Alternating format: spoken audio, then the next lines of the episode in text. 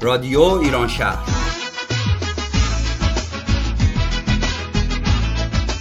برنامه هفتگی از آمریکا. این هفته از شهر سیاتل. برنامه 411 هم یک شنبه نهم اردیبهشت ماه 1397 برابر با 29 آوریل 2018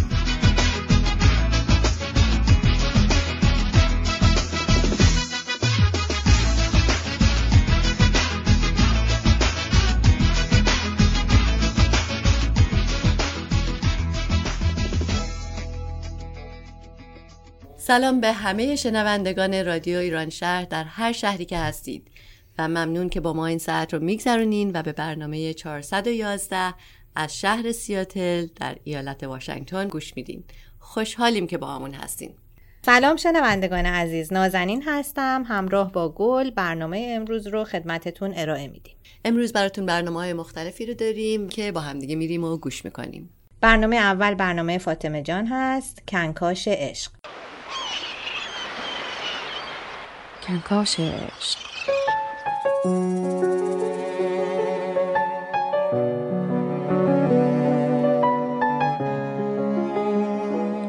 آرام و ساکت کنار هم نشسته بودیم. دستانم را می فشرد و نگاهش خیره به صفحه تلویزیون مانده بود. عمیقتر از آن بود که بتوانم از پس نگاهش به عمق قلبش پی ببرم. ترسیده بودم. گونه هایم سرخ بود و گرمای دستانش چون آتشی کف دستانم را می سوزند. نمی‌دانم شاید هم سوزش حرارت جاری میان ما بود در آن مبل تنگ و فاصله کم.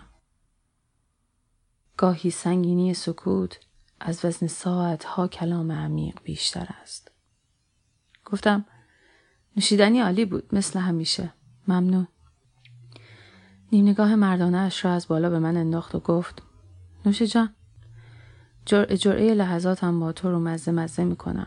از طرز اینکه روزی نباشی. یخ کلامش باز شده بود انگار. پرسیدم روز نبود من یا نبود این احساس؟ سکوت کرد. نمی‌دانم چرا اینقدر این سکوت به دلم نشست. دستانش را فشردم. دوست داشتم بیشتر بشنوم تا بگویم. اما پر حرف نبود.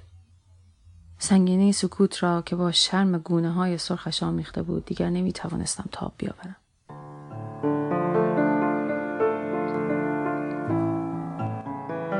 نشستم به تماشای ساحل زیبا و در حالی که گوش سپردم به تناوب ضربات امواج بر تن ساحل سنگی ثانیه های با او بودن را مرور می کنم. لحظات کنکاش عشقی که ترسناکتر از خلع تنهایی است. به راستی چرا؟ وقتی تنهایی و در جستجوی مهر ترس از مرگ لحظه ها و خلای بیمهری آزارت می دهد. اما وقتی عاشقی و یار در کنارت نشسته ترس تنها شدن دوباره ابهت ثانیه ها را بیشتر به رخت می کشد انگار. مثل این میماند که شناگری خسته باشی که نجاتگری دستت را گرفته باشد اما وزنه سنگین به سختی یک صخره پایت را به پایین می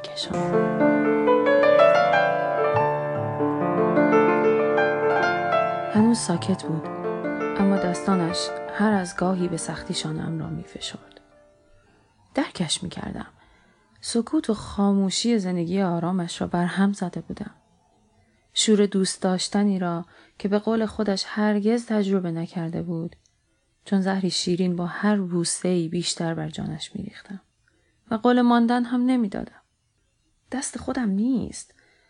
لانه گزیدن بر پرستوی مهاجر حرام است انگار. من هم میترسم. سنگینی وزنه عشق به عمق اقیانوس آرامش میکشاندم. اما این آرامش مرگی پنهان در پس دستانش مخفی کرده. بی درد و ساکت و آرام. بغز ترسم را شکست. گفت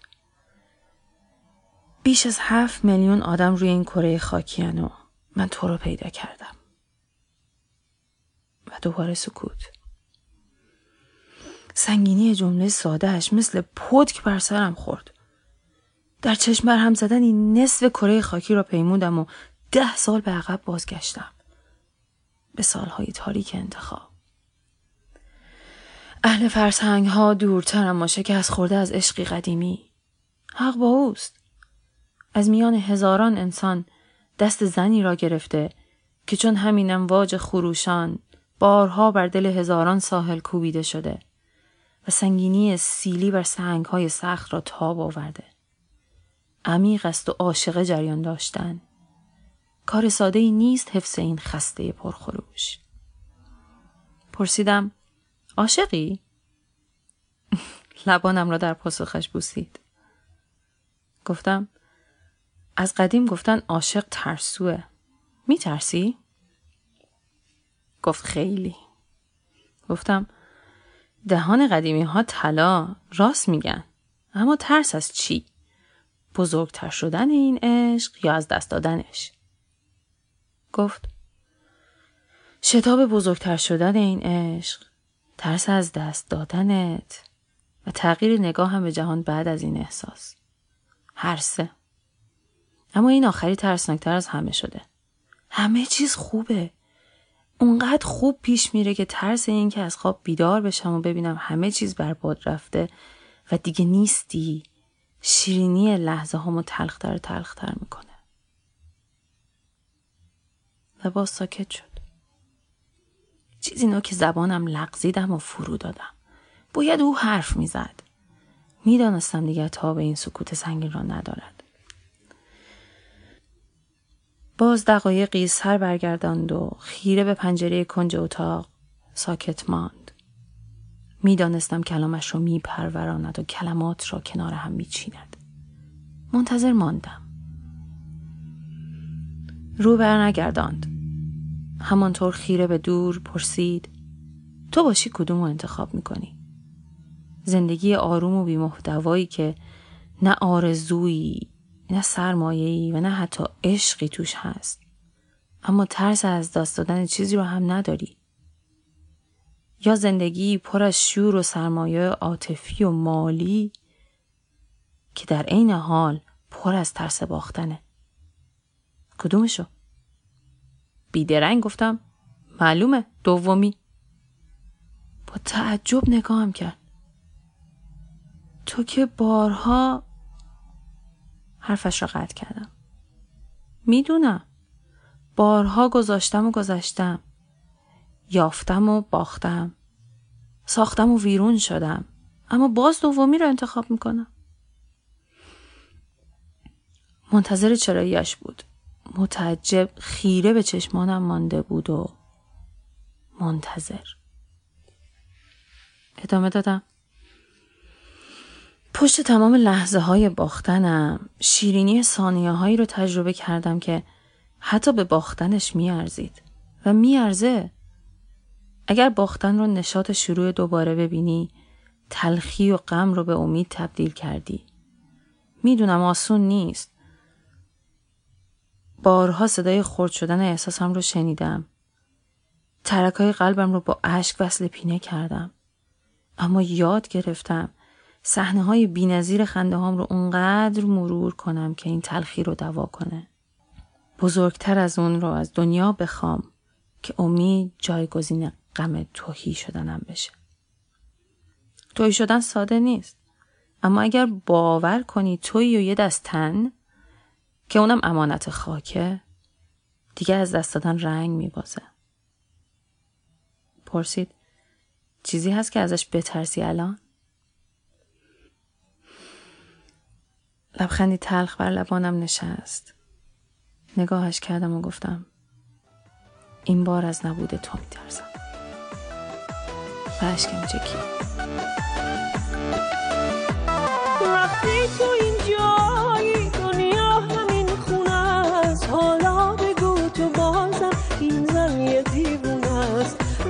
تو این جایی هواترین میشم. عاشقترین آدم روی زمین میشم. عاشقترین آدم روی زمین میشم. من با تو فهمیدم زیباییم خوبه. یک مرد مغروبه رویاییم خوبه. من با تو فهمیدم دلبستگی بردیم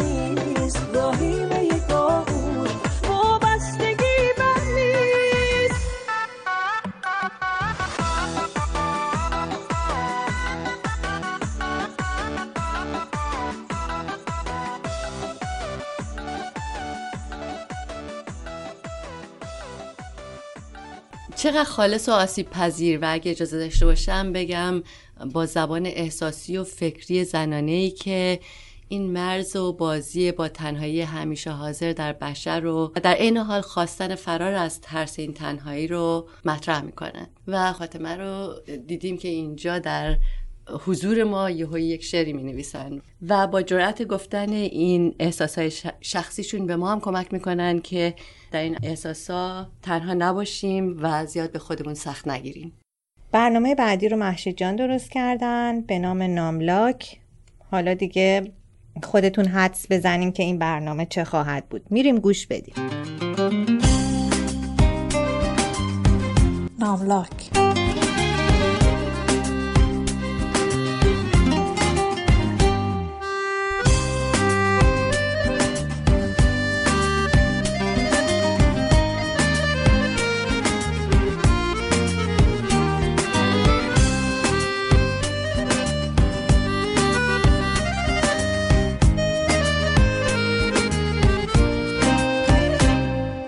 سر کار پشت کامپیوترم. وقتی کلید ناملاک را زدم تا با ماشین حساب اعدادی را جمع بزنم یاد سال اول دبیرستان افتادم. زمانی که دبیرمان مبانی کامپیوتر را به ما درس می‌داد. جلسه اول دبیرمان شکل کیبورد را روی تخت سیاه کشیده بود و توضیح می‌داد که هر کدام از کلیدها چه کاری انجام می‌دهند. تا آن زمان کامپیوتر را از نزدیک ندیده بودم و درک درستی نداشتم که مثلا کلید کنترل، آلت، نام لاک یا کلیدهای F به چه دردی می‌خورند. یا چرا باید هم کلید دیلیت وجود داشته باشد هم بک اسپیس یا کلیدهای هوم و اند دقیقا کی به کار می آیند. کار وقتی سختتر شد که آموزش زبان برنامه نویسی شروع شد. آن موقع زبان پاسکال را به ما آموزش می‌دادند. اصلا نمی‌دانستیم زبان برنامه نویسی به چه دردی می‌خورد. x دو نقطه مساوی x به اضافه یک. مگر می شود x مساوی x به اضافه یک باشد؟ الگوریتم و فلوچارت و آی متغیر حلقه و آرایه و غیره و غیره هر کدام روزها و هفته ها طول کشید تا برایمان معنی پیدا کند و جا بیفتد. اولین باری که کامپیوتر را دیدم و به آن دست زدم بعد از ظهری بود که به آزمایشگاه کامپیوتر رفته بودیم. آزمایشگاه جایی بود خارج از دبیرستان ما. قبل از ورود باید کفش های ما را در می آوردیم و دمپایی می پوشیدیم. با چه اشتیاقی چادرهای کشیمان را زیر بغل جمع می کردیم و دمپایی می پوشیدیم و هر دو نفر پشت یک کامپیوتر می نشستیم. کامپیوتر را روشن می کردیم تا سیستم عامل داس بالا بیاید. آن سالها فقط دو تا از دوستان من و خواهرم کامپیوتر خانگی داشتند. برادر یکی از دوستانمان کامپیوتر 386 داشت. هیچ موقع به آن کامپیوتر دست نزدیم. فقط گاهی از لای در نگاهش می کردیم و دلمان قنج می رفت. می دانستیم که یکی دیگر از دوستانمان هم کامپیوتر دارد. روزی که برای تولدش به خانهشان رفته بودیم دوستانش را برد به اتاقش تا کامپیوترش را ببینند. کامپیوتر پیشرفته ای بود که ویندوز 95 روی آن نصب بود. آن روز برای اولین بار ماوس را دیدم. It will later be known as Windows 95. I have to say, this is a, a very uh, important time in the history of our industry. We have a lot of new advances that are going to change the way that people think of a personal computer. We're moving from an era in which the PC was simply a tool to help people get things done to now where the PC will become the communications device that will redefine how we work, how we play, and how we learn. It's been fascinating to see as we, we roll out this new user interface. داشتن کامپیوتر برای من و خواهرم آرزویی بزرگ بود و دست نیافتنی. تا روزی که شاید بزرگترین سورپرایز زندگیم اتفاق افتاد و من و خواهرم در اتاقمان با کامپیوتری مواجه شدیم. اول فکر کردیم مال شوهر خواهر بزرگمان است که برای کار خودش از تهران آورده. اما خواهرم گفت که کامپیوتر مال ماست و مادرم تایید کرد که کامپیوتر به سفارش او توسط شوهر خواهرمان برای ما خریداری شده و طبق نقشه از قبل تعیین شده به اتاقمان آورده شده. از خوشحالی داشتیم پر در می آوردیم.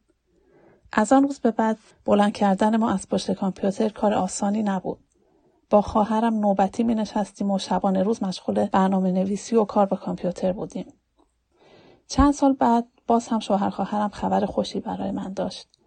وقتی که یک روز قبل از اعلام رسمی نتایج کنکور تلفنی قبول شدنم در رشته کامپیوتر دانشگاه صنعتی شریف را خبر داد.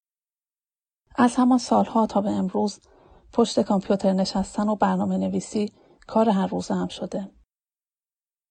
به خودم می آیم و برمیگردم به ادامه کار برای شرکتی که در نوجوانی در شهری کوچک در آن سر دنیا رویای استفاده از محصولاتش را در سر می پروراندم.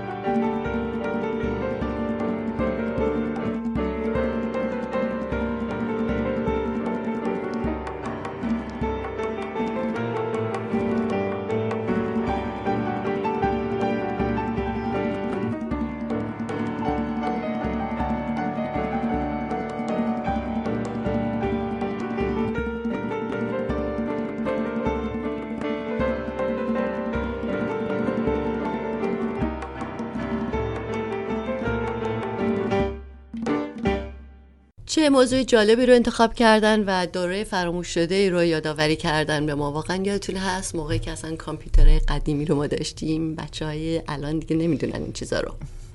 دقیقا. اصلا شاید اون کامپیوترها رو ببینن نفهمن اینا چی هست از شکلش. به هر حال دوره ای رو یادآوری کردن و احساساتی رو بیان کردن که شاید هر کدوم از ما تجربه شخصی خودمونم به نحوی بود. موقع خوبیه که 78 مین سالگرد رادیو رو مطرح کنیم در ایران و اینکه یه سوژه جدیدی که من شنیدم این بود که رادیو واقعا اولین سیستم وایرلسه قبل از اینکه کامپیوتر اصلا به وجود بیاد.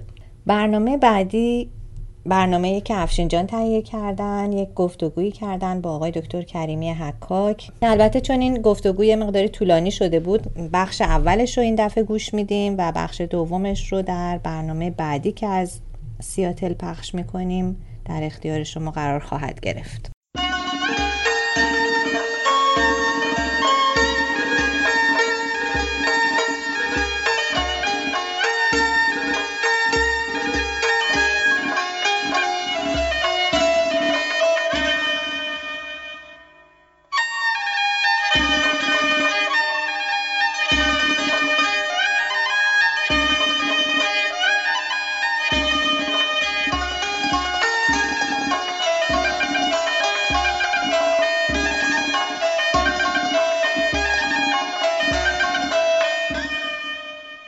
دوستان رادیو ایران شهر سلام. افشین هستم و امروز در خدمت آقای دکتر کریمی حکاک هستیم.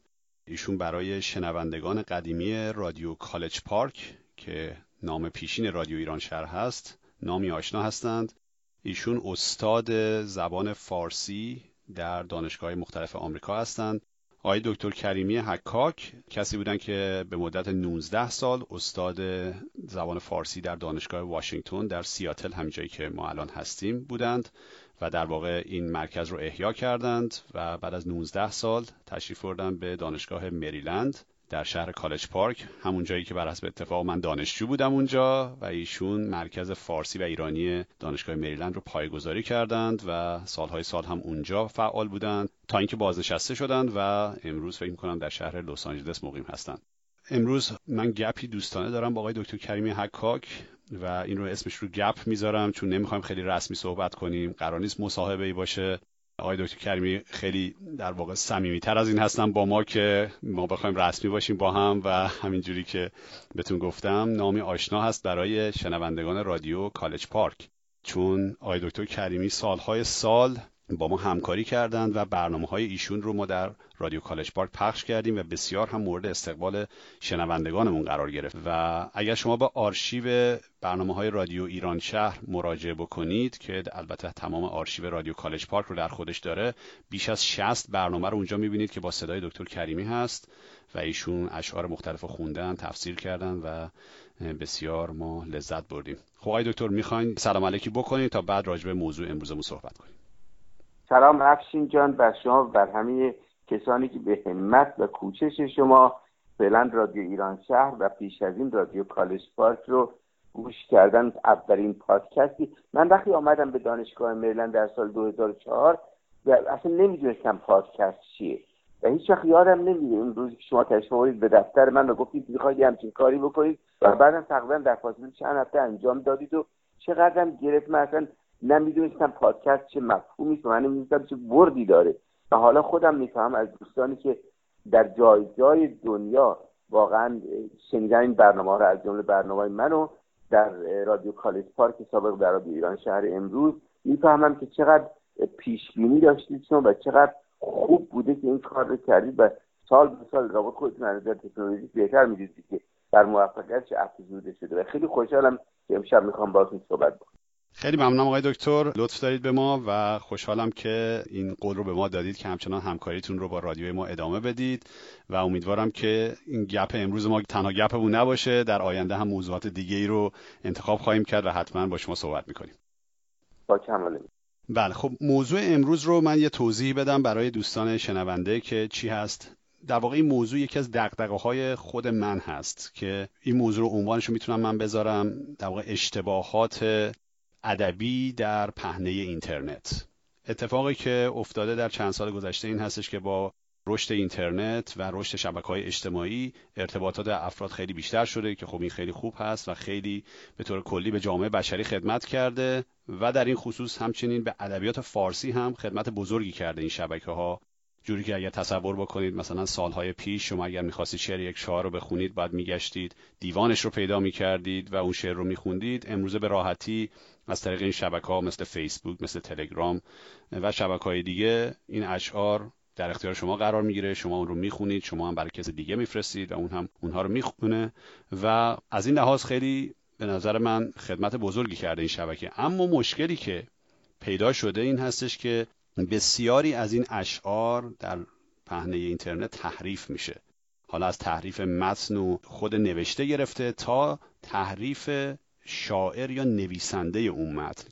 این قسمت دوم دغدغه بیشتری ازش برای من اینکه اسامی شاعران و نویسندگان این متون رو متاسفانه به اشتباه افراد می نویسن حالا اینکه این اشتباه عمدی هست یا صحوی هست راجبش بیشتر صحبت می‌کنیم. اما اول از همه آقای دکتر نظر شما رو بپرسم. شما این رو مشاهده کردید شما این رو دیدید که این مثلا شاعر بله. اشعار به اشتباه نوشته میشه؟ بله و فراوان هم دیدم افشین جان. و نه تنها به اشتباه بلکه به عمد گاهی اصلا به نظر می‌رسه کسانی مثلا در بحر متقارب که همه شاهنامه بود در اون بحر هست چیزایی می‌شدن ضد عرب ضد خارجی ضد سید ضد اسلام همه چیز هست و چون آهنگش در گوش به نظر می‌رسه که مطابقت داره با شاهنامه خوانندگان هم در بسیاری موارد گمراه می‌شد و این گمراه کردن دیگه اشتباه نیست. این عمده. من دیدم بارها می نویسن یه چیزایی که خودشون ساخته یعنی کسی دیگری ساخته. با و ما اینا با کلمه شبه میگیم. شبه فردوسی شبه مولوی شبه حافظ همه اینها هست. ولی این اون چیزی که از همه بدترین تعمدی بعضیا دارن که فردوسی رو به غلط یک نجات پرست یک ضد عرب یک ضد اسلام فردوسی که خودش مسلمانه و مذهب اعتزالی داره و همه جای سخنش کاملا پیداست. این که از چه موضوعی صحبت می‌کنه و برای پیغمبر و علی احترام قائل و اینها اینا اینا به صورت دیگری نشون میدن. که این من فکر من دیگه تقلب اشتباه نیست واقعا. و متاسفانه می‌دونید فکر می‌کنم به این ترتیب میل خودشون رو به ساختن یک ایران خیالی خالص و خلص و بدون اختلاط با هیچ نژاد دیگری که همون اصل نجات پرستی اون رو می‌خوان نشون بدن منتها می‌خوان به بزرگانی مثل فردوسی و دیگران نسبت بدن که پوشش بدن این فکر سخیف خودشون رو بعضی ها حالا شما در مورد شاهنامه اشاره کردید به طور کلی ما این رو در مورد همه گونه شاعری ما می‌بینیم ولی در مورد فردوسی حالا یه مقدار بیشتر صحبت کنیم که شما بهش اشاره کردید. بله متاسفانه می‌بینیم که اشعار شاهنامه رو تحریف می‌کنند. اشعار ضد عرب ضد اسلام یا ضد زن در اون جای میدن که اینها واقعا هیچ جایی در شاهنامه نداره. البته این رو هم باید بگیم که اشعاری هست در شاهنامه که اگر بخواید شما می‌تونید اون رو اینجوری تعبیر بکنید. اما نکته ای که باید دقت کرد این که این اشعار زبان خود شاعر نیست. اینها از قول شخصیت های شاهنامه هست که مطرح میشه. مثلا اون نامه معروف رستم فرخزاد فرمانده سپاه ایران که در جنگ با اعراب اون رو به برادرش می نویسه خب در اون چند جمله هست که می‌تونیم اون رو مثلا ضد عرب تعبیر بکنیم. مثلا چون چو با تخت منبر برابر کنند همه نام بوبکر و عمر کنند. ز شیر خوردن و سوسمار عرب را به جایی رسیده از کار تاج کیانی کند. آرزو توپو بر پی چرخ گردون توپو. این دو خط خیلی مهم رستم فرخزاد است که به فردوسی نسبت میدم. و نکته ای که میگید افشین حقیقتا انقدر درسته که من در دلم دارم شما تحسین می‌کنم. ببینید و اصلا یک بعدش مربوط میشه به غلط خواندن ادبیات و شعر. شعر و ادبیات واقعا می‌شود گفت ساحت های ساختگی خیال شاعره. و وقتی شاعری شخصیت هایی می‌سازه و اینها با هم مناظره می‌کنن اونها دیگه دیدگاه های خودشون رو مطرح می‌کنن. من بارها مقاله هایی در این زمینه دارم که بحث می‌کنه که شاهنامه یک متن دو صدایی در داخل داستان ها از همون جایی که می‌خونیم سر پادشاهان کیومرث بود تا آخر شکست سپاهی از سوم از اعراب مسلمان این سخن شاهان و پهلوانان متفاوت ایران در طول سه چهار هزار سال. این اینها همشون نجات پرست بودن اصلا چیزی جز نجات پرستی دانش شناخته نبوده در جهان. همون نجات پرستی که ایرانی داشته ترک هم داشته یا نمی‌دونم یونانی و رومی هم داشتن و عرب هم بعدا پیدا کرده با آمدن اسلام. ولی این امری و صدای خود فردوسی که در آغاز شاهنامه و در پایان شاهنامه پایان داستان ما می‌بینیم اون صدای خودشه. اجازه من یه ذره این بحث بحث رو باز کنم اگر حتما حتما. بفرمایید. خواهش مثلا در همین قضیه رستم فرخزاد. رستم فرخزاد نه تنها یک سردار سپاهه بلکه یک اختر شمار هم هست. یعنی کسی که به اعتقادات اون زمان گردش ستارگان رو دنبال می‌کنه و بر اساس اون سرنوشت های مثل نوعی مثلا جام جمعه که درش نگاه می‌کنه و آینده رو می‌دیده و همون شبی که این نامه به برادرش می‌نویسه می‌دونه که روز بعدش ایرانی ها شکست خواهند خورد از اعراب مسلمان. و اون با توجه به تفکر خودش داره میگه شیر ستور خوردن و عرب را به جای رسید از کار الی آخر. متاسفانه ما کاری می‌کنیم که این این ابیات رو می‌نویسیم بعد زیرش می‌نویسیم که ابوالقاسم فردوسی.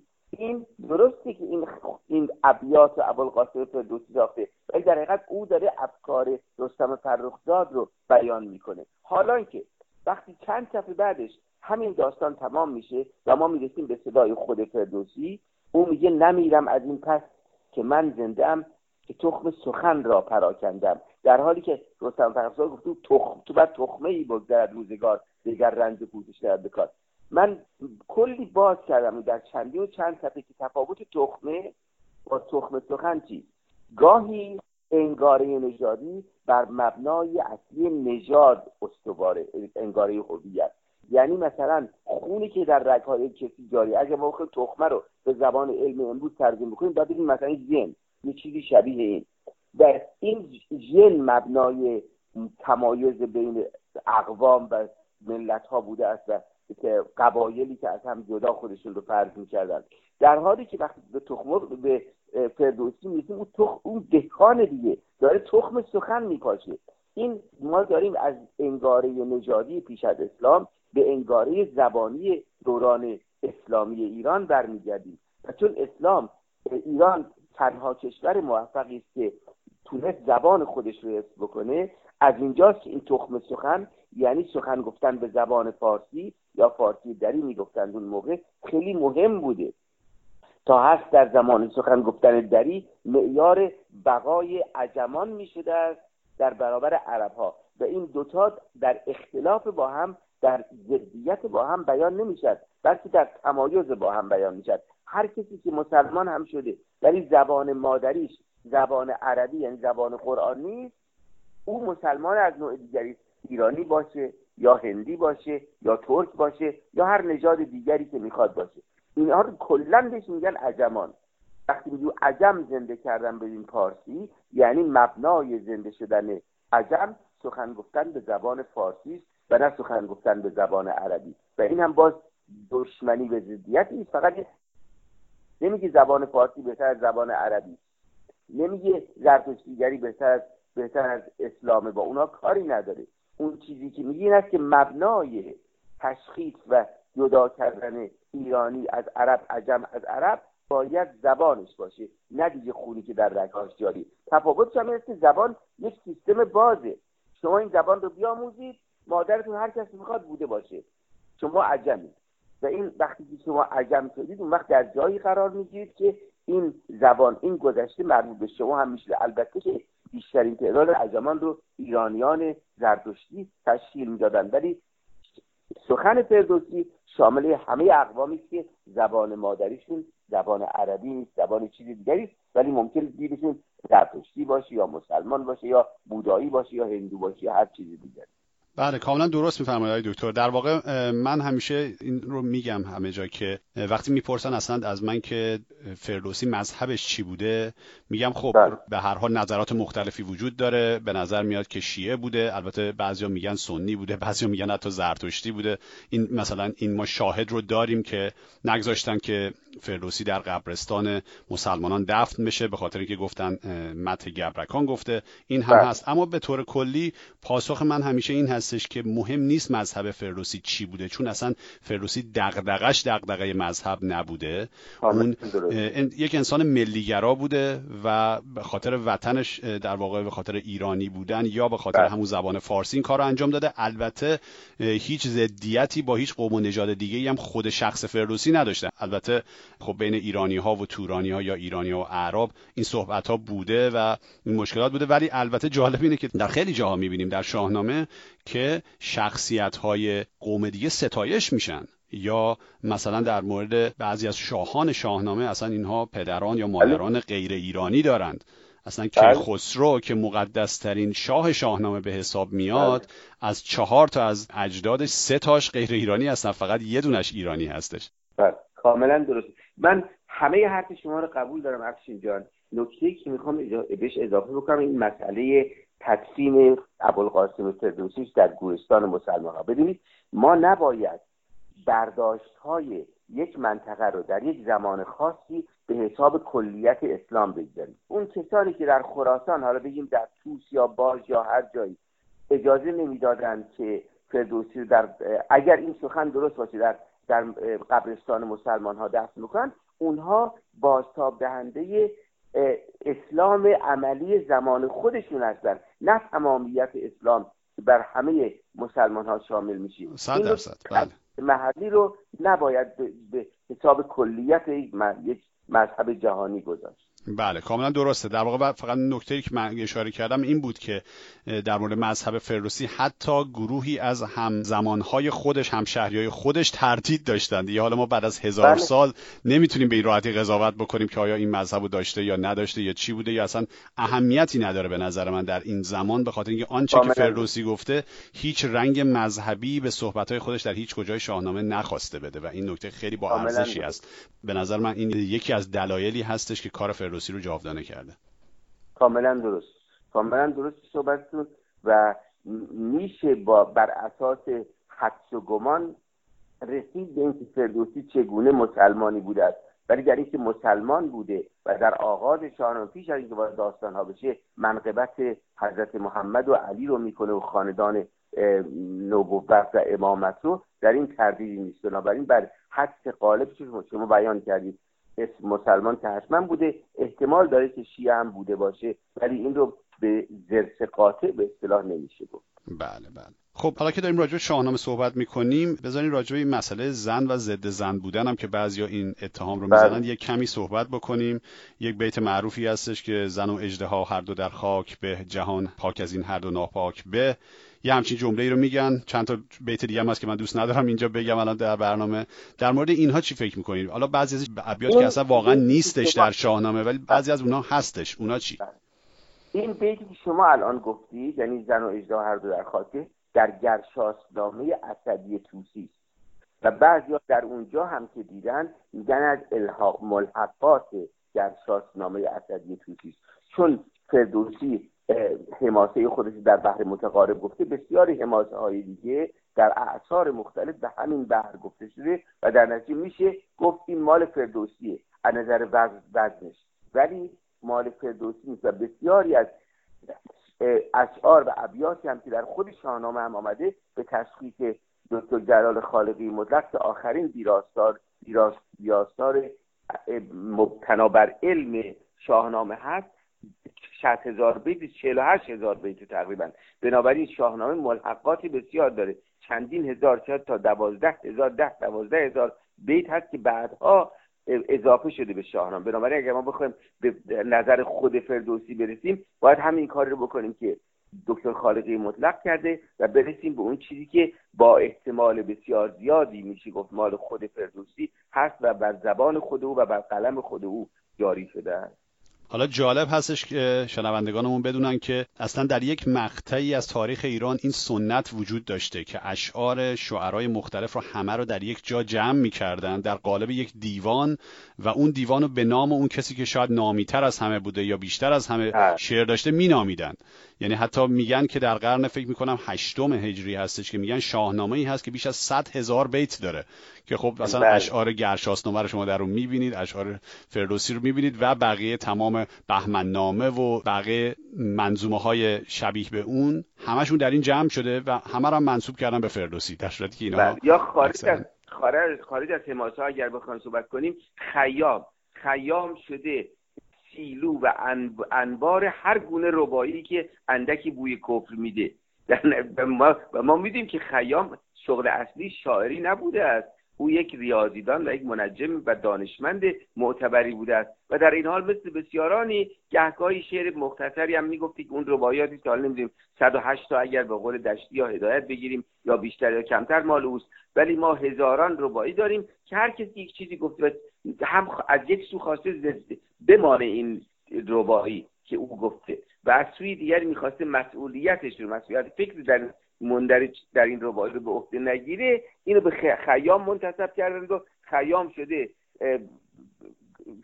شاعر ده ها هزار ربایی که اصلا روحش هم از اونها خبر نداره.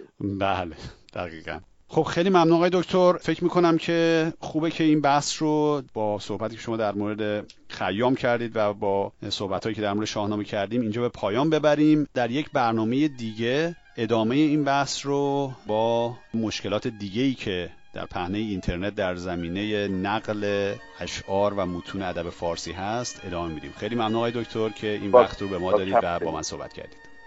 خواهش می‌کنم. مرسی.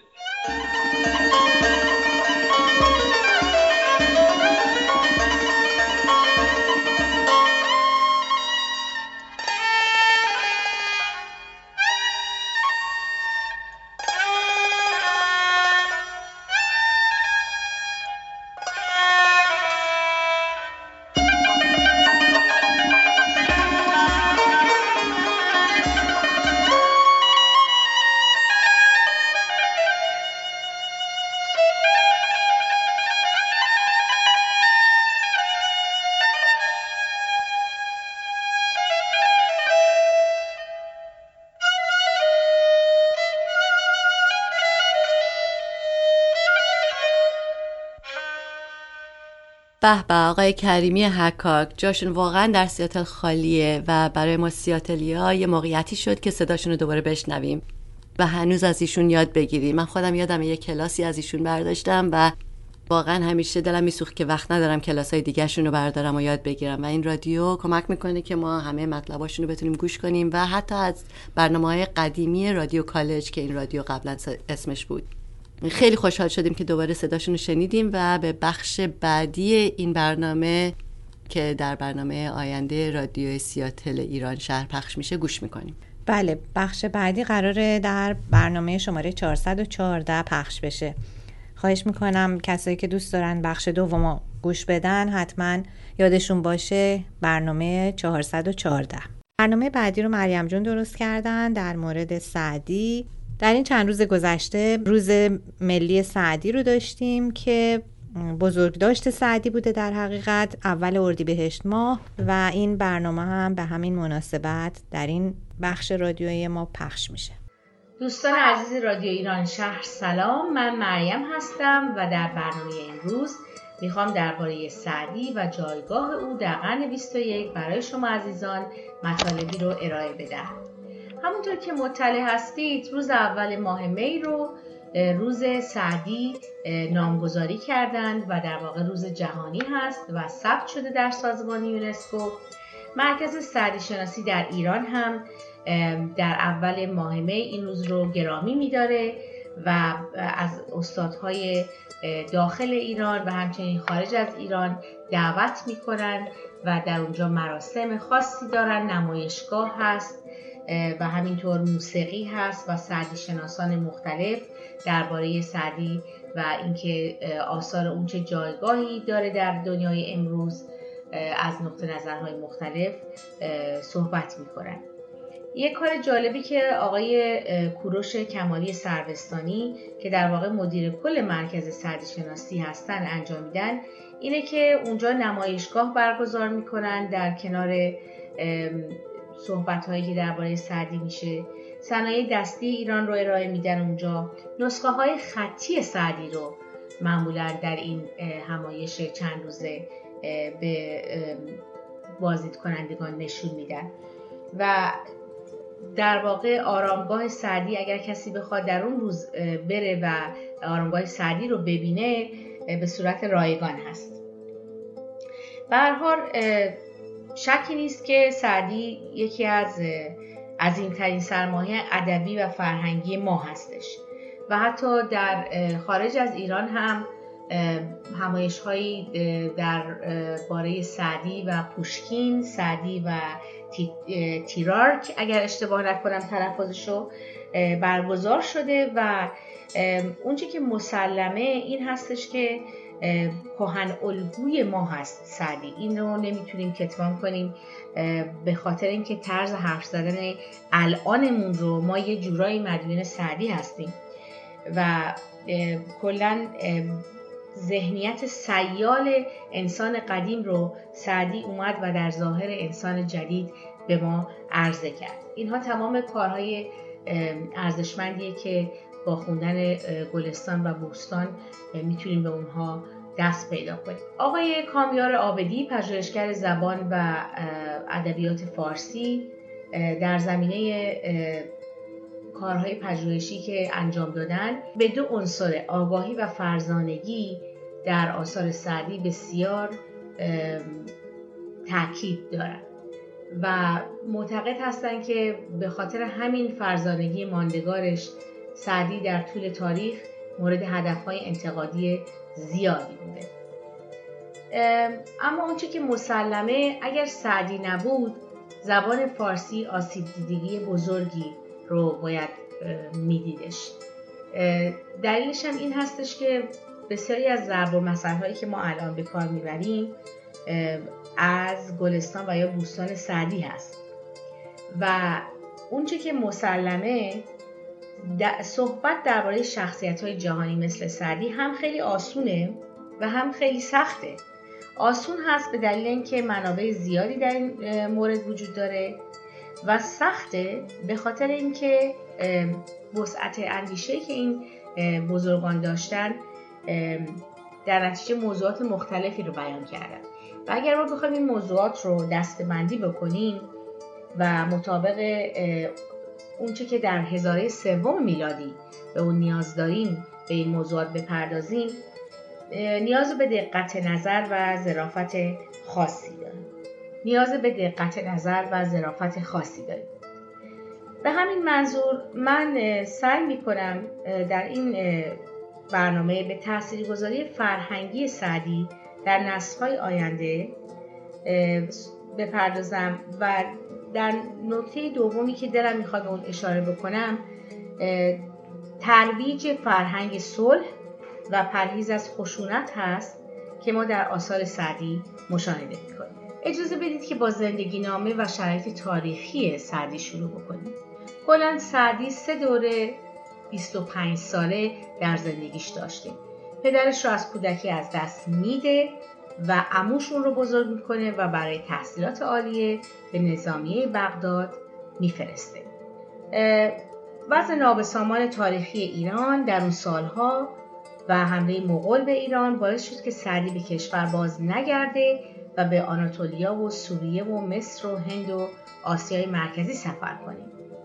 و تاثیر این سفرها در آثارش کاملا مشاهده میشه. به هر حال سعدی جزو معدود شاعرایی هست که گوشه عزلت نگزید و برخلاف شاعران دیگه ایران که عزلت گزین بودن و اهل معاشرت نبودن به سفر رفت و سردگرم و روزگار رو کشید و چشید و و سپس بازگشت. به همین دلیل ما بهش می‌تونیم بگیم که می‌تونه برای ما یک کهن الگو برای هر ایرانی اهل ادب باشه. اونچه که مسلم هست از سیر کنجکاوی که سعدی داشته اون رو مصمم کرده که به کشورهای مختلف سفر بکنه. و بنابراین وقتی به ایران برمیگرده و در دوران پیری مدتی دراز زندگی پرحادثه و پرخطر مردم رو مشاهده می‌کنه از نوع زندگیش اونطوری که از آثارش برمیاد پشیمون نبوده. به حال سفر همیشه باعث روشنبینی میشه و بخشی از مراحل سالکان طریقت هست. تا به دکان و خانه درگیروی هرگز خام آدمی نشوی. برو در جهان تفرج کن پیش از آن روز که از جهان بروی. و بیایم ببینیم چرا سعدی در قرن 21 هنوز هم برای ما جذاب هست قیصر امینپور در کتاب سنت و نوآوری در شعر معاصر از قول فیشر می نویسه سرشت خود هنر باعث می شود که توان فرارفتن از ریشه هایش را داشته باشد و بتواند با مردم هر جامعه ارتباط برقرار کند. این جمله مستاق بسیار خوبی برای آثار سعدی هست. اونچه که مسلمه انتیشه های بزرگ انحصاری نیستند و خلاقیت و نبوغ فردی دیوار و حصار نداره و اصلا نمی‌تونه در یک جای خاص حبس بشه.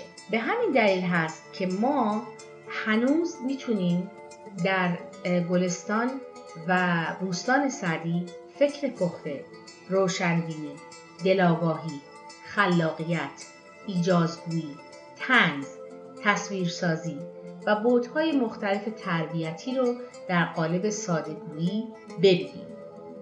و به خاطر همین هست که ما این پختگی و این سیالی روان و به همین دلیل هست که ما این پختگی و این سیال بودن کلام رو که همراه با تجربه هست بسیار میپذیریم و در واقع با خوندن آثار سعدی به اصطلاح به یک همزاد پنداری می‌رسیم.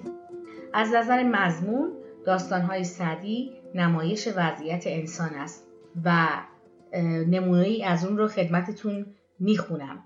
فقیهی پدر را گفت هیچ از این سخنان رنگین دلاویز متکلمان در من اثر نمی کند به حکم آنکه نمی بینم من ایشان را فعلی موافق گفتار.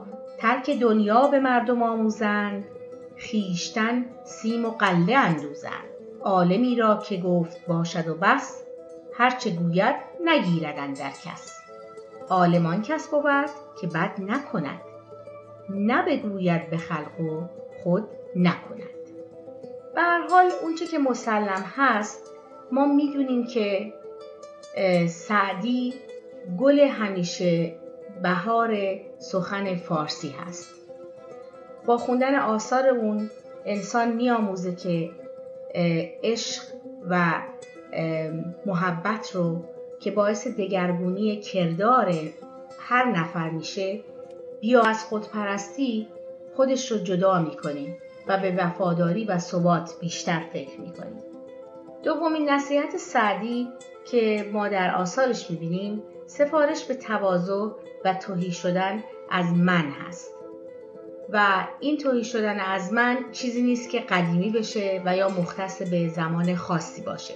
و برای ما همواره این بازسازی شخصیت آدمی مورد نظر هست و مهم نیست این که در قرن 13 باشه و یا در قرن 21 به هر حال ما همیشه سعی می‌کنیم که از خودمون انسان بهتری بسازیم. مورد بعدی که در آثار سعدی بسیار دیده میشه این حس زیبای موسیقیایی هست که در غزلهای او ما مشاهده می‌کنیم و باعث شده که این شعرها با موسیقی سنتی ایرانی خیلی خوب جور در بیاد و آثار زیبا و ماندگاری رو خلق بکنه که از جمله اونها می‌تونیم سرود مهر پیوند مهر آلبوم نوا و قوقای عشق رو نام ببریم که بسیاری از غزلهای سعدی در اون استفاده شده. ولی هم استاد شجریان و هم استاد شهرام ناظری هر دو غزلهای سعدی رو خوندم ولی می‌تونیم بگیم که استاد شجریان سعدی خانترین خواننده هاست. به هر حال یکی از مهمترین جنبه های آثار سعدی فرهنگ صلح و مدارا و بخشش هست که ما در گلستان به وضوح اون رو می‌بینیم. سعدی اهل جنگ و پیکار نیست و همواره این پدیده اجتماعی را که از دیرگاه با تاریخ بشر همراه بوده و مسایب جانگداز به بار آورده محکوم می‌کنه. اختلافات مذهبی که نمونه جنگ های آن را به چشم خیش دیده و همواره اونها رو بد شمرده و مردود میشماره و بشریت رو به همبستگی و همدردی می‌خونه. سعدی در نقش یک مصلح اجتماعی و با بیانی که روح مسلحت بینی و آشتی طلبی دارد سخن می‌گوید. و در این یادآوری ها بیشتر به دشمنان داخلی و مفسد جویان اجتماعی نظر دارد. مزن تا توانی بر ابرو گره که دشمن اگرچه زبون دوست به. اگر پیل زوری و گر شیر جنگ به نزدیک من صلح بهتر که جنگ. همی تا براید به تدبیر کار مدارای دشمن به از کارزار خب دوستان عزیز به پایان برنامه می‌رسیم. سعدی بسیار جای تحقیق و سخن داره ولی در این برنامه کوتاه فقط سعی کردم که اون رو به صورت یک مصلح اجتماعی و کسی که رو صلح و فرهنگ مدارا بسیار تاکید داره نشون بدم و امیدوارم که شما هم در زندگی همواره موفق و پیروز باشید و اجازه بدید که با شعری از سعدی صحبتم رو به پایان برسونم. گفتم آهندلی کنم چندی ندهم دل به هیچ دلبندی. سعدیا. سعدیا دور نیکنامی رفت. نوبت عاشقی یک چندی سپاس و بدرود. ممنون از خانم مریم بدی که همیشه به ما لطف می‌کنن و مطالب خیلی وسیع رو برای ما در مدت محدود و کوتاه خلاصه و جذاب تعریف می‌کنن. واقعا این کار ساده ای نیست و خیلی از ایشون تشکر می‌کنیم. جالب بود وقتی که ایشون از زندگی سعدی به عنوان یه مهاجر نوجوان به کشورهای دیگه حرف می زدن انگار که سعدی رو از این تصویر مینیاتوری و قدیمی برام در آورد و مثل خیلی از نوجوانای الانی که ما می‌بینیم مخصوصا در سیاتل یه آدم نوجوانی دیدم که توی خیابونای غریب کشوری جای دیگه داره به زندگی خودش ادامه میده. و یادآور خوبی بود که واقعا مهاجرت همیشه بخشی از تاریخ بوده و فقط به متعلق به الان نیست. و یه دلگرمی میده بهمون که واقعا ما حق انتخاب داریم به عنوان یه مهاجر که بتونیم توی از دست داده ها گم بشیم یا اینکه واقعا بریم دنبال راه خودمون رو پیدا کنیم و رشد کنیم توی جامعه جدیدی. امسال سومین جشنواره فیلم های ایرانی در سیاتل که بخشی از فستیوال بین فیلم سیاتله برنامه بعدی مصاحبه که من با خانم شهرزاد شمس در این مورد انجام دادم. امیدوارم خوشتون بیاد.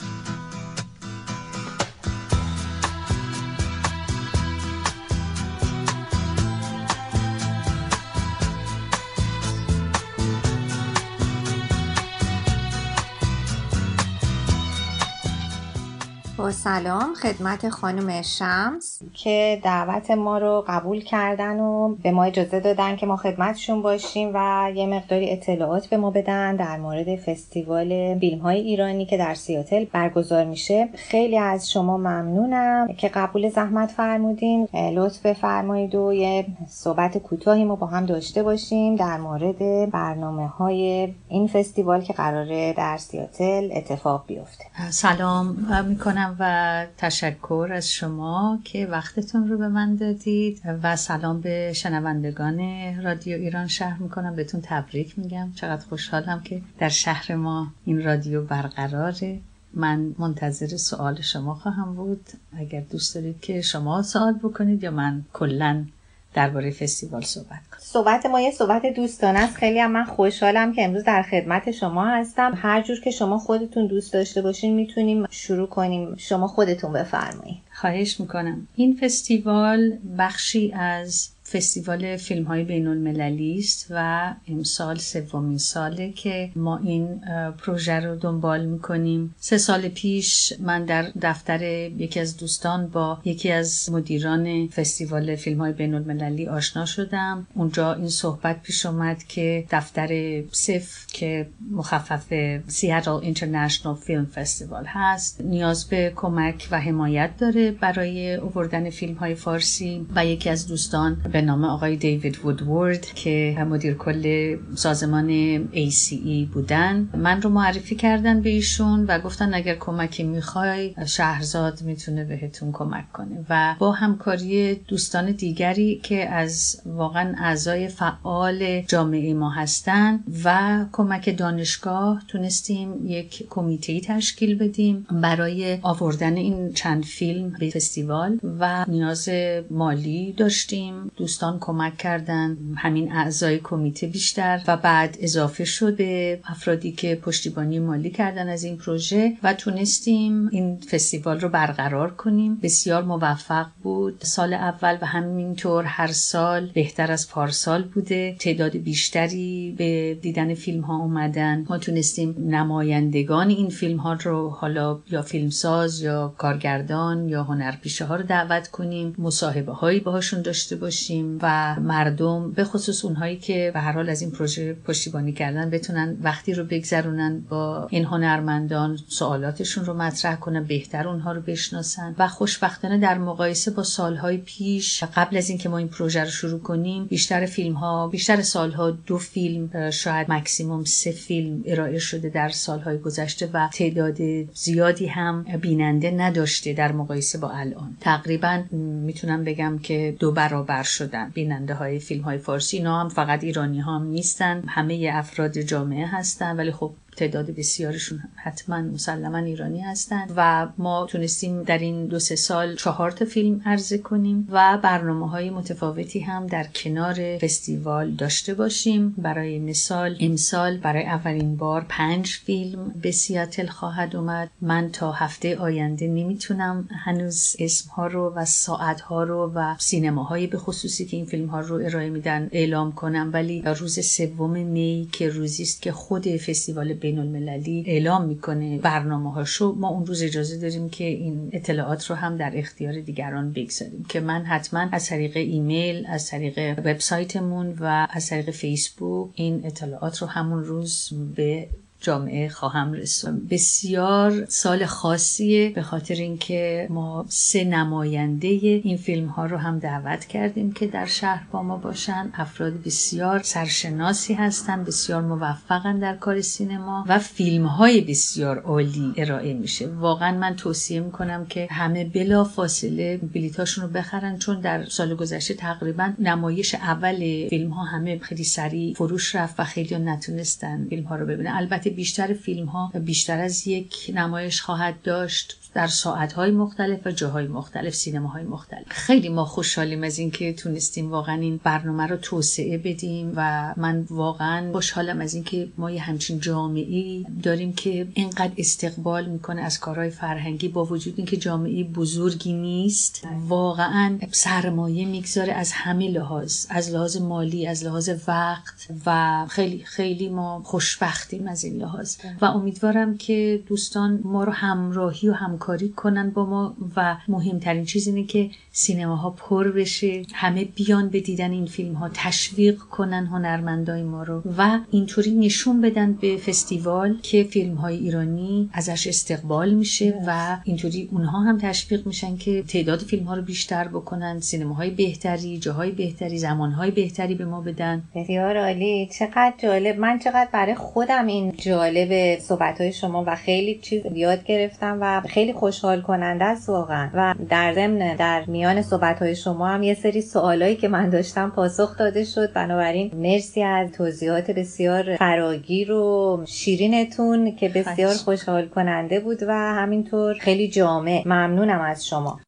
هدف این کمیته ایران فیلم اینیشیتیو که کمیته است که این برنامه را اصلا شروع کرده سه سال گذشته این بوده که یه تصویر واقعی تری از ایران و ایرانی به جامعه که توش زندگی می‌کنیم و کشور میزبانمون مردمش بده و به نظر من هیچ وسیله مثل فیلم نماینده احساسات و تجربه های مشترک انسانی نیست و به همون اندازه هم شاید نماینده بیانگر تفاوت‌های فرهنگی و اجتماعی کشورهای مختلف باشه. ولی واقعا با فیلم میشه فهمید که بیشتر انسانها یه چیزو می‌خوان. بسیار احساسات مشترک و تجربه های مشترک هست که اینطوری انسانها رو به هم نزدیک می‌کنه. آشنایی به وجود میاره و مشکلاتی که به هر حال از لحاظ اجتماعی و سیاسی هست اینطوری شاید یه مقداری بین انسانها حل بشه با این نزدیکی فرهنگی با این آشنایی.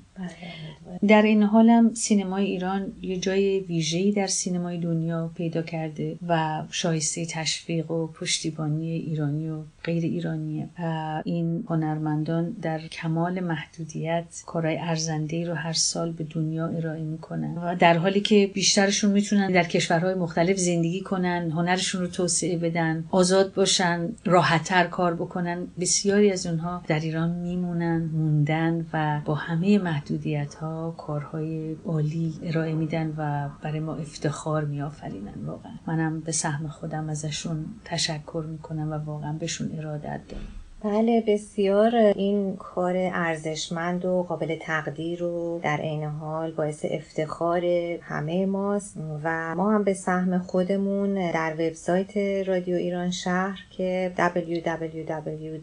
www.radioiranshahar.org هست. بازم با شما در ارتباط خواهیم بود و اطلاعاتی رو که شما در اختیارمون قرار خواهید داد. در مورد محل و نحوه برگزاری این فیلم ها به اطلاع هموطنان عزیزمون خواهیم رسوند. لطفا برای ما بفرمایید که این کمیته برگزار کننده این فستیوال از چه کسانی تشکیل شده و چطوری داره به فعالیتش ادامه میده؟ متشکرم. سه سال پیش این کمیته با تشویق آقای دیوید وودورد شروع شد. ایشون من رو آشنا کردن با یکی از مدیران فستیوال فیلم های بین المللی ایشون دنبال سرمایه میگشتن و کسانی که این مسئولیت رو بپذیرن که بشه فیلم های ایرانی رو به فستیوال آورد. خیلی علاقمند بودن خودشون که این فیلم ها بیاد منتها سرمایه نداشتن. و آقای دیوید وودورد من رو با ایشون آشنا کردن و در این حال دیوید با آقای بابک پرویز و مهداد نصیریان هم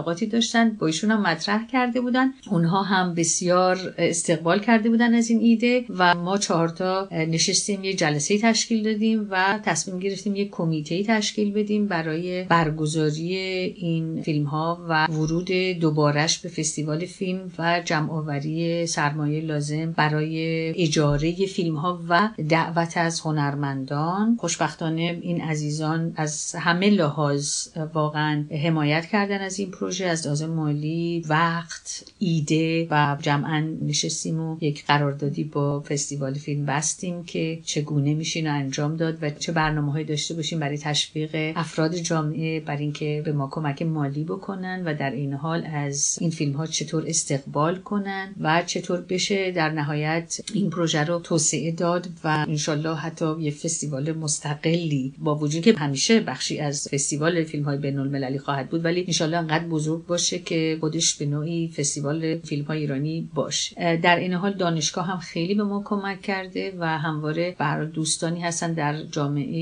ایرانی آمریکایی که به ما از همه لحاظ کمک می‌کنن تبلیغ می‌گذارن کمک مالی می‌کنن که ما بتونیم این سرمایه رو جمع بکنیم و ما هم ازشون قدردانی می‌کنیم در کاتالوگ فستیوال و پیش از اجرای هر فیلم ازشون قدردانی میشه اسمشون روی صحنه میاد حتی اون مدیری که قبل از اجرای فیلم یه سخنرانی کوتاه داره از این دوستان قدردانی می‌کنه. واقعا ازشون ممنونیم. از جامعه ممنونیم و ما این فیلم ها رو به نام جامعه ایرانی ارائه میدیم. یعنی بالای بنری که در سینما قبل از هر فیلمی پخش میشه بالاش نوشته با حمایت جامعه ایرانی آمریکایی سیاته. و امیدواریم که افراد بیشتری در این جامعه به ما کمک کنن و این برنامه رو بتونیم توسعه بدیم. من هر سال ایمیل میفرستم برای همه دوستان. اسامی که در هر حال در اختیارم هست که تقریبا شاید کمی بیشتر از هزار نفر باشه. تو فیسبوک همینطور از دوستان تقاضای حمایت می‌کنم و دوست دارم که انشالله در سالهای آینده افراد بیشتری به ما بپیوندند و ما بتونیم گسترش بدیم کارمون رو. حتما همینطور خواهد بود. حالا به عنوان بخش آخر گفتگومون برای ما بفرمایید که کلا مدت برگزاری این فیلم ها خواهد بود و در ضمن ما و دیگر هموطنانمون چطور می‌تونیم حمایت کنیم از این فستیوال؟ بله کل فستیوال فیلم های بین المللی از پنجشنبه 17 می شروع میشه و تا 6 جون ادامه داره. فیلم های ایرانی هم در همین That. ارائه میشه. و همونطور که عرض کردم هفته آینده روز سوم می من اسم فیلم ها تاریخشون و اسم سینماهایی که این فیلم ها رو ارائه میدن در اختیارتون خواهم گذاشت. و اینکه چطور هموطنان می‌تونن حمایت بکنن از این پروژه این است که اولا که خب تشریف بیارن این فیلم ها رو همه رو ببینن و این گونه هنرمندان رو تشویق کنن و در این حال بچه ها رو کنن که به دیدن این فیلم ها بیان. بسیاری از بچه ها اینطوری بهتر با فرهنگ ایرانی آشنا میشن. بسیاری وقتها هنر ایرانی رو که می‌بینن بیشتر احساس افتخار می‌کنن. خواهش می‌کنن به دوستان آمریکاییتون همسایه هاتون همکاراتون اطلاع بدید و حتی اگر شده براشون بلیط بخرید. مهمانشون کنید. دعوتشون کنید به دیدن این فیلم ها بیان. ما می‌خوایم به این جامعه و به خصوص به برگزار کنندگان فستیوال فستیوال نشون بدیم که فیلم های ایرانی خواستار بسیاری داره و هر بار این فیلم ها ارائه بشه سینماها پر میشه و جامعه استقبال می‌کنه. در این حال یک خبر بسیار خوش برای شنوندگان شما هم دارم و اونم این است که دانشگاه واشنگتن دعوت کرده از خانم شیرین نیشاد که در روز 20 می یک سخنرانی داشته باشن در دانشگاه. روز یک شنبه 20 می باورم این است که حدودا ساعت سه این برنامه اجرا خواهد شد. هنوز ما در حال برنامه ریزی هستیم و به محض اینکه برنامه کاملا مشخص شد در اختیار رادیو قرار خواهیم داد اطلاعات رو و امیدواریم که دوستان همه تشریف بیارن و از سخنرانیشون استقبال کنن. سوالاتی که دارن در مورد کارهای ایشون فعالیت های ایشون مطرح کنن و با خانم نشاد از نزدیک بیشتر آشنا بشن. بله حتما همینطور خواهد بود. این رو هم اضافه کنم که امسال افتخار همکاری داریم با خانم شقایق قنبری از آشنایی ایشون با فیلم های بین المللی خیلی بهره شدیم خیلی کمک به ما کردن در این جریان. در این حال آقای دکتر سلیم کورو که مدیر بخش مطالعات خاور نزدیک و بخش مطالعات پارسی هستن هم با ما همکاری دارن و بسیار وقت می‌گذارن برای این جلسات و همه نوع با ما همکاری همکاری می‌کنن و حمایت می‌کنن از برنامه های این پروژه و دیگر برنامه های فرهنگی که جامعه ایرانی همیشه به دنبالش هست. ممنونیم ازشون. خیلی ممنونم از اطلاع رسانی بسیار خوبتون. می‌کنم متشکر از شما. Every day my papa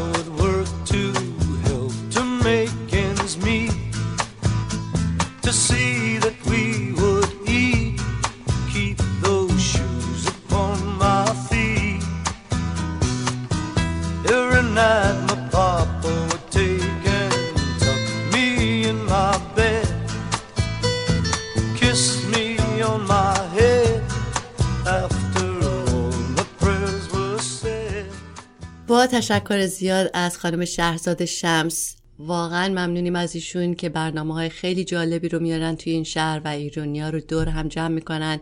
پارسال هم ایشون چند تا فیلم آورده بودن و دو تاش یکیش غلام یکیش اجدها وارد می‌شود. فیلمایی بودن که واقعا جای دیگه نمی‌شد دادن ببینه اینا رو. ممنونیم از ایشون و انشالله که همه میایم و حمایت می‌کنیم از زحمت هایی که ایشون کشیدن. مرسی نازنین جان که این برنامه رو واسه ما تهیه کردین و تاریخ این فیلم فستیوال هست 17 می تا 6 جون 2018 انشالله که همه رو اونجا می‌بینیم. از اخبار سیاتل اگر بخوایم به حضور دوستان برسونیم امروز برنامه کارگاه شعر موسیقی بود که ساعت سه بعد از برگزار شد در نورث بلویو community center و برنامه بعدی 11 می جمعه شاهنامه خوانی داریم. داستان هفت خان رستم که در University of Washington همون UW ساختمون فیزیک و نجوم ساعت هفت شب برگزار میشه. خب جا داره که تشکر کنیم از دوستان عزیزی که در تهیه این برنامه ما کمک کردن. تهیه کنندگان عزیز فاطمه مریم مهشید و دکتر کریمی حکاک. همچنین کسانی که در آماده سازی و editing به ما کمک کردن ندا و افشین جان مجری ها گل و نازنین عزیز و بنده کیارش که به عنوان کارگردان در خدمتتون بودیم. آدرس وبسایت برنامه www.radioiranshahr.org صفحه فیسبوکمون هم, هم می‌تونید به صورت فارسی تایپ کنید هم انگلیسی که رادیو ایران شهر می‌تونید پیدا کنید و تلگرام برنامه رادیو ایران شهر که در هر سه صورت در خدمتون هستیم. همینطور تشکر می‌کنیم از تمام کسانی که در شهرهای مریلند، واشنگتن دی سی و لس آنجلس در هفته های مختلف با ما همکاری می‌کنن و پشت صحنه و مجریاشون همه و همه دست به دست همدیگه میدیم تا این برنامه رو برای شما اجرا کنیم. مرسی کیارش جان. همونطوری که شنیدین کیارش جان این هفته کارگردان ما بودن. و مرسی از گل عزیز. برنامه قبلی رو از واشنگتن دی سی شنیدین و برنامه بعدی هم هفته بعد از شهر لس آنجلس براتون پخش خواهد شد. در اینجا با شما خداحافظی می‌کنیم و امیدواریم که در برنامه بعدیمون که برنامه 414 ما میشه در خدمتتون باشیم.